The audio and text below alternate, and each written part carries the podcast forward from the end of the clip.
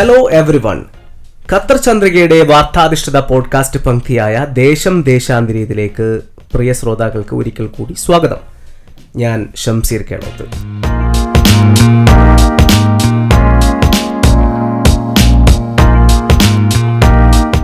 രണ്ടായിരത്തി ഇരുപത് എന്ന വർഷം ഇന്നലെയുടെ താളുകളിലേക്ക് ചുരുങ്ങുകയാണ്. ഈ വർഷം മനുഷ്യരാശിയുടെ മുൻപാകെ തൊടുത്തുവിട്ട പരീക്ഷണങ്ങൾ വർഷാവസാനവും അതേ അളവിൽ നിലനിൽക്കുന്നു. രണ്ടായിരത്തി ഇരുപത് കലണ്ടറിനെ മജ്ജയും മാംസവുമുള്ള ഒരു വ്യക്തിയായി പരിഗണിച്ച് പറയുകയാണെങ്കിൽ രണ്ടായിരത്തി ഇരുപതും ഒരു ഇരയാണ് അല്ലേ? കൊറോണ എന്ന് പേരിട്ട് വിളിച്ച മഹാമാരിയാൽ തകർന്നു പോയൊരു വർഷം. അല്ലെങ്കിൽ മഹാമാരി താണ്ഡവമാടിയ നാളുകൾ ലോകത്തിന് നൽകിയതിന് പഴികേൽക്കേണ്ടി വന്ന പാവമൊരു വർഷം. മനുഷ്യരാശിയെ വല്ലാതെ വലച്ചു കളഞ്ഞ കൊറോണയെ തന്നെ നോക്കൂ. രണ്ടായിരത്തി പത്തൊമ്പതിലാണ് അതിന്റെ ആരംഭം ചൈനയിൽ വുഹാൻ പ്രൊവിൻസിൽ കോവിഡ് പത്തൊമ്പത് അതല്ലെങ്കിൽ കോവിഡ് നയന്റീൻ എന്നാണല്ലോ പൊതുവെ കൊറോണയെ നമ്മൾ വിളിക്കാറ്. രണ്ടായിരത്തി ഇരുപതിലാണ് ഈ മഹാമാരി ലോകമെമ്പാടും പടർന്നു പിടിച്ചത് എന്നതിനാൽ തന്നെ രണ്ടായിരത്തി ഇരുപത് ഒരു പ്ലേഗ് വർഷമായാണ് പലരും രേഖപ്പെടുത്തുന്നത് കണക്കാക്കുന്നത്. അതേസമയം രണ്ടായിരത്തി ഇരുപത് മനുഷ്യന്റെ സമാനതകളില്ലാത്ത അതിജീവനത്തിനായുള്ള പൊരുതലിന്റെ കൂടി കഥ പറയാനുള്ള ഒരു വർഷമാണ്. സാധാരണക്കാരൻ മുതൽ ഭരണാധികാരികളും ശാസ്ത്രജ്ഞരും മതനേതാക്കളും വരെ ഒരേ മനസ്സോടെ പൊതുശത്രുവിനെതിരെ ഐക്യപ്പെട്ടു എന്നൊന്നും പറയാനാവില്ലെങ്കിൽ കൂടി ഈ നശിച്ച കൊറോണയൊന്ന് തീർന്നു കിട്ടിയാൽ മതിയെന്ന് ഇവരൊക്കെ ഏക മനസ്സോടെ ചിന്തിച്ച കാലം കൂടിയാണ് കഴിഞ്ഞു പോകുന്നത് എന്ന് നമുക്ക് കാണാൻ സാധിക്കും. ഈ പറഞ്ഞതിനർത്ഥം കൊറോണയുടെ ഭീഷണി രണ്ടായിരത്തി ഇരുപത്തി ഒന്നിൽ അവസാനിച്ചിരിക്കുന്നു എന്നല്ല കേട്ടോ. എങ്കിലും രണ്ടായിരത്തി ഇരുപതിന്റെ മധ്യമാസങ്ങളിൽ നമ്മൾ അനുഭവിച്ച അനിശ്ചിതാവസ്ഥയുടെയും അരക്ഷിതാവസ്ഥയുടെയും സാഹചര്യമല്ല ഇപ്പോഴുള്ളത് എന്നതൊരു വാസ്തവമാണ്. കൊറോണക്കെതിരെയുള്ള പോരാട്ടം ബഹുമുഖമായിരുന്നു. കൊറോണക്കെതിരെയുള്ള പോരാട്ടത്തിന്റെ കഥകൾ പല രീതിയിൽ നമ്മൾ കേട്ട് കഴിഞ്ഞു രോഗാണുക്കൾ മനുഷ്യകുലത്തിൽ ചെലുത്തിയ ചില സ്വാധീനങ്ങളെ പറ്റിയാണ് നമ്മുടെ ഈ പോഡ്കാസ്റ്റിൽ ഇന്ന് നമ്മൾ കേൾക്കാൻ പോകുന്നത്. രോഗാണുക്കൾ മനുഷ്യജീവിതത്തിൽ ചെലുത്തിയ ചെറുതല്ലാത്ത ചില ഇടപെടലുകൾ സ്വാധീനങ്ങൾ അതിന്റെ ഓർമ്മകൾ ഈ പോഡ്കാസ്റ്റിലൂടെ നമ്മൾ പരിശോധിക്കും.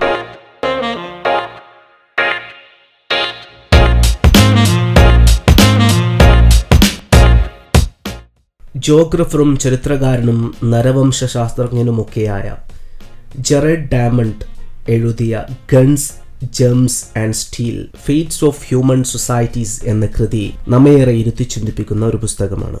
ഗുഡ്വിൽ ഹാണ്ടിങ് എന്ന ഹോളിവുഡ് ചിത്രത്തിൽ നായക കഥാപാത്രം പറയും പോലെ വായിക്കുമ്പോൾ തലമുടി പിന്നോട്ട് പോകും പോലെയുള്ള അനുഭവം വായനക്കാരിൽ സൃഷ്ടിക്കുന്ന പുസ്തകങ്ങളിലൊന്ന്.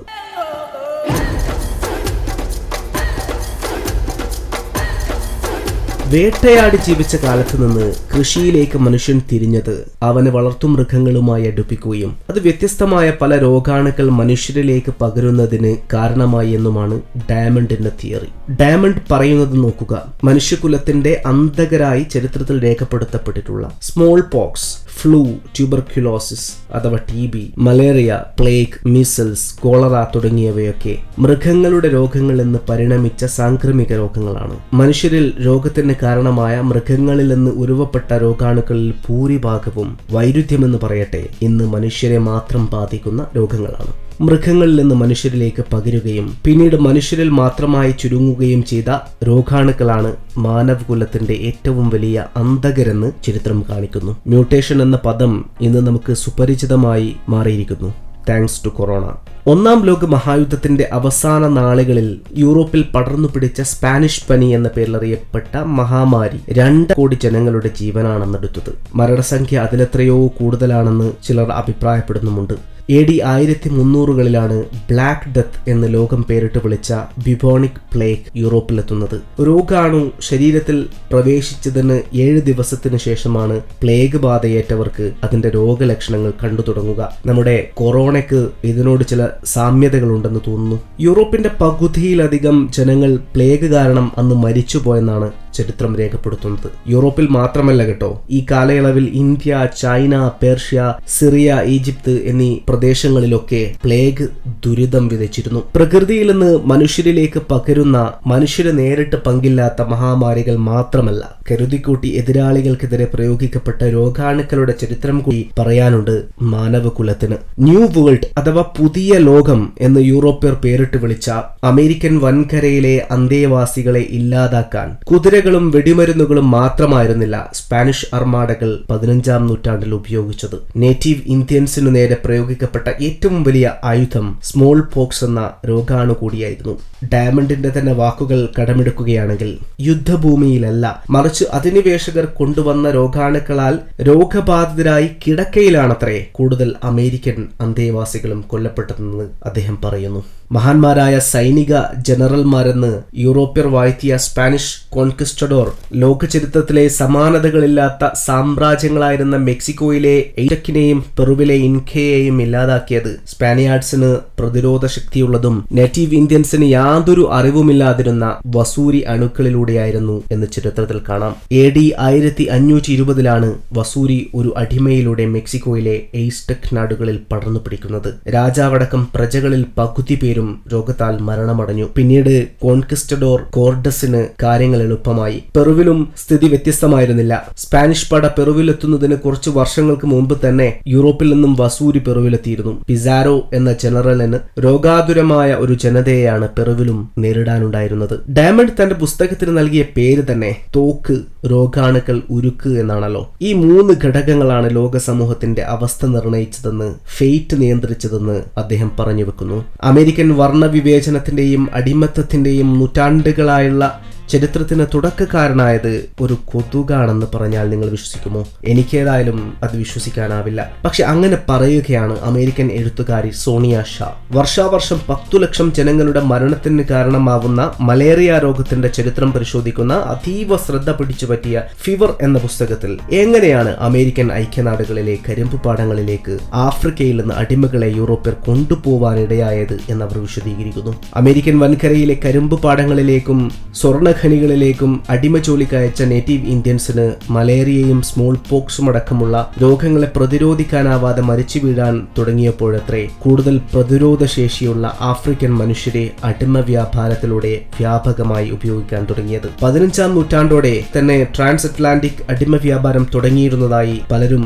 രേഖപ്പെടുത്തി വെച്ചിട്ടുണ്ട്. അടിമ കച്ചവടം അതിന്റെ പരിയമതയിലെത്തിയത് പതിനെട്ടാം നൂറ്റാണ്ടിലാണ്. എ ഡി ആയിരത്തി എഴുന്നൂറിനും ആയിരത്തി എണ്ണൂറിനും ഇടയിലാണ് ആറ് മില്യൺ അഥവാ അറുപത് ലക്ഷം കറുത്ത വർഗക്കാരെ ചങ്ങലക്കിട്ട് കടൽ കിടത്തി അമേരിക്കയിലെത്തിച്ചത്. അടിമ വ്യാപാരത്തിലേക്കും വർണവെറിയിലേക്കും നയിച്ച നെറുകേടിന്റെ മറ്റു വശങ്ങളെ മറച്ചുവെച്ച് ലേബർ കുറവ് പരിഹരിക്കാൻ മാത്രമാണ് കറുത്ത വർഗക്കാരെ അടിമകളാക്കിയതെന്ന വാദം അതിശയോക്തിപരം തന്നെയാണ്. പക്ഷേ മറ്റു പല ഘടകങ്ങൾക്കുമൊപ്പം യൂറോപ്യരുടെ നെറികെട്ട ലാഭക്കണ്ണുകൾ ആഫ്രിക്കയിലെ പാവം മനുഷ്യരിലേക്ക് തിരയാനിടയായതിൽ മലേറിയ രോഗാണുക്കൾക്ക് പങ്കുണ്ടായേക്കാം. ചൈനയിലെ വുഹാനിലാണ് കൊറോണ പൊട്ടിപ്പുറപ്പെട്ടത്. എല്ലാ വിഭാഗം ജനങ്ങളിലേക്കും പടർന്നു പിടിക്കപ്പെട്ട രോഗമായതിനാൽ കൊറോണ എന്ന മഹാമാരിയെ ലോകമെമ്പാടുമുള്ള മനുഷ്യർ ഭയപ്പെട്ടു. ഒരുപക്ഷെ ആഗോളതലത്തിൽ ഈ രോഗം ആദ്യം വലയെറിഞ്ഞത് തന്നെ വിമാനയാത്രക്കാരായ സമൂഹത്തിന്റെ ഉന്നത ശ്രേണിയിലുള്ളവർക്ക് നേരെയായിരുന്നു.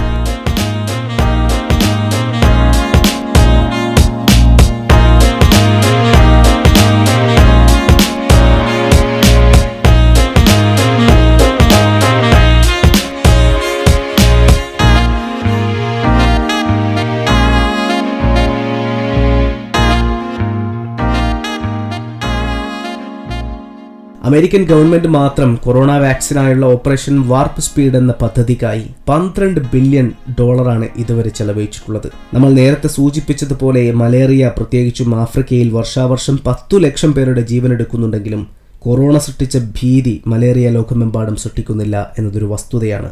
എന്തായിരിക്കാം അതിന് കാരണം? മരണസംഖ്യയുടെ കണക്കെടുക്കുകയാണെങ്കിൽ കൊറോണ ഇതുവരെ വൺ പോയിന്റ് ഫൈവ് മില്യൺ പതിനഞ്ച് ലക്ഷം പേരുടെ ജീവനാണ് എടുത്തതെന്ന് കണക്കുകൾ സൂചിപ്പിക്കുന്നു. ഇതിനോട് ഏകദേശം അടുത്തു നിൽക്കുന്ന വർഷാവർഷം ആവർത്തിക്കപ്പെടുന്ന മലേറിയ രോഗത്തോട് വലിയ മുൻകരുതലോ വലിയ ഫണ്ടിങ്ങോ ഒന്നും നടത്താൻ തയ്യാറാവാത്ത സമ്പന്ന രാഷ്ട്രങ്ങളടക്കം കൊറോണയ്ക്കെതിരെ കോടിക്കണക്കിന് രൂപ കോടിക്കണക്കിന് ഡോളർ നമ്മൾ നേരത്തെ പറഞ്ഞതുപോലെ പന്ത്രണ്ട് ബില്യൺ ഡോളർ ചെലവഴിച്ച അമേരിക്കയെ പോലെയുള്ള രാജ്യങ്ങൾ. എന്തുകൊണ്ട് മലേറിയയെ പ്രതിരോധിക്കാനായി ഇറങ്ങുന്നില്ല എന്ന ചോദ്യം പ്രസക്തമാണ്. ഇതിനൊരു കാരണമുണ്ട്. കാരണം മലേറിയ പരത്തുന്ന കൊതുകിൽ നിന്ന് രക്ഷ നേടാനുള്ള സാമൂഹിക സാഹചര്യങ്ങൾ യൂറോപ്യരടക്കമുള്ള വെള്ളക്കാരടക്കമുള്ള സമൂഹത്തിലെ ക്രീമി ലെയർ ഒരുക്കിയിട്ടുണ്ട്. അവർക്ക് അതുകൊണ്ട് തന്നെ മലേറിയ ഒരു ഭീഷണിയല്ല പക്ഷെ കൊറോണ ഒരു ഭീഷണിയായി ഇന്നും നിലനിൽക്കുന്നു. ഇത് ഏത് രോഗാണുവിനെതിരെയാണ് സമൂഹത്തിലെ ഏറ്റവും ശക്തമായ പ്രതിരോധം തീർക്കേണ്ടത് എന്നതിന്റെ ആ ഒരു ചോയ്സ് അല്ലെങ്കിൽ ആ ഒരു പ്രിഫറൻസിന്റെ ആ ഒരു യുക്തിയെ തന്നെ ചോദ്യം ചെയ്യുന്നതിലേക്ക് നയിക്കുന്നുണ്ട്. ദക്ഷിണാഫ്രിക്കയിൽ വെള്ളക്കാർ കൂട്ടം കൂടി താമസിക്കാനുണ്ടായ കാരണങ്ങളിലൊന്ന് മലേറിയ കൊതുകുകളുടെ സാന്നിധ്യം ദക്ഷിണാഫ്രിക്കയിൽ കുറവായിരുന്നു എന്നതായിരുന്നു അത്രേ. ആഫ്രിക്ക പിടിക്കാനിറങ്ങിയ വെള്ളക്കാർക്ക് അവിടുത്തെ പട്ടാളക്കാരേക്കാൾ അതല്ലെങ്കിൽ അവിടുത്തെ നാട്ടുരാജ്യങ്ങളെക്കാൾ ഭയം അവിടുത്തെ മലേറിയ കൊതുകുകളായിരുന്നുവെന്ന് ചരിത്രത്തിൽ കാണാം.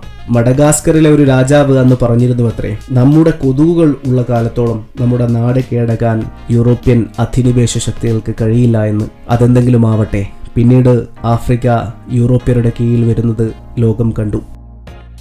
ദൈവവും പരിണാമവും രോഗാണുവും പ്രതിരോധ മരുന്നും കൊളോണിയലിസവും ചെറുത്തുനിൽപ്പും ഉള്ളവനും ഇല്ലാത്തവനുമൊക്കെ ചേർന്ന സങ്കീർണമായ ചരിത്രമാണ് മനുഷ്യവർഗത്തിന്റെത്. മനുഷ്യന്റെ ചരിത്രം രണ്ടായിരത്തി ഇരുപത്തി ഒന്നിലേക്ക് കടക്കുമ്പോൾ നമ്മുടെ കൂടെ നാം ആഗ്രഹിക്കാത്ത ഒരു അതിഥി കൂടിയുണ്ട്. കോവിഡ് നയന്റീൻ ഏതായാലും രണ്ടായിരത്തി ഇരുപത്തി ഒന്ന് ഒരു നല്ല വർഷമായി മാറട്ടെ എന്ന് ആശംസകൾ നേരുകയാണ്. ഏവർക്കും പുതുവത്സരാശംസകൾ.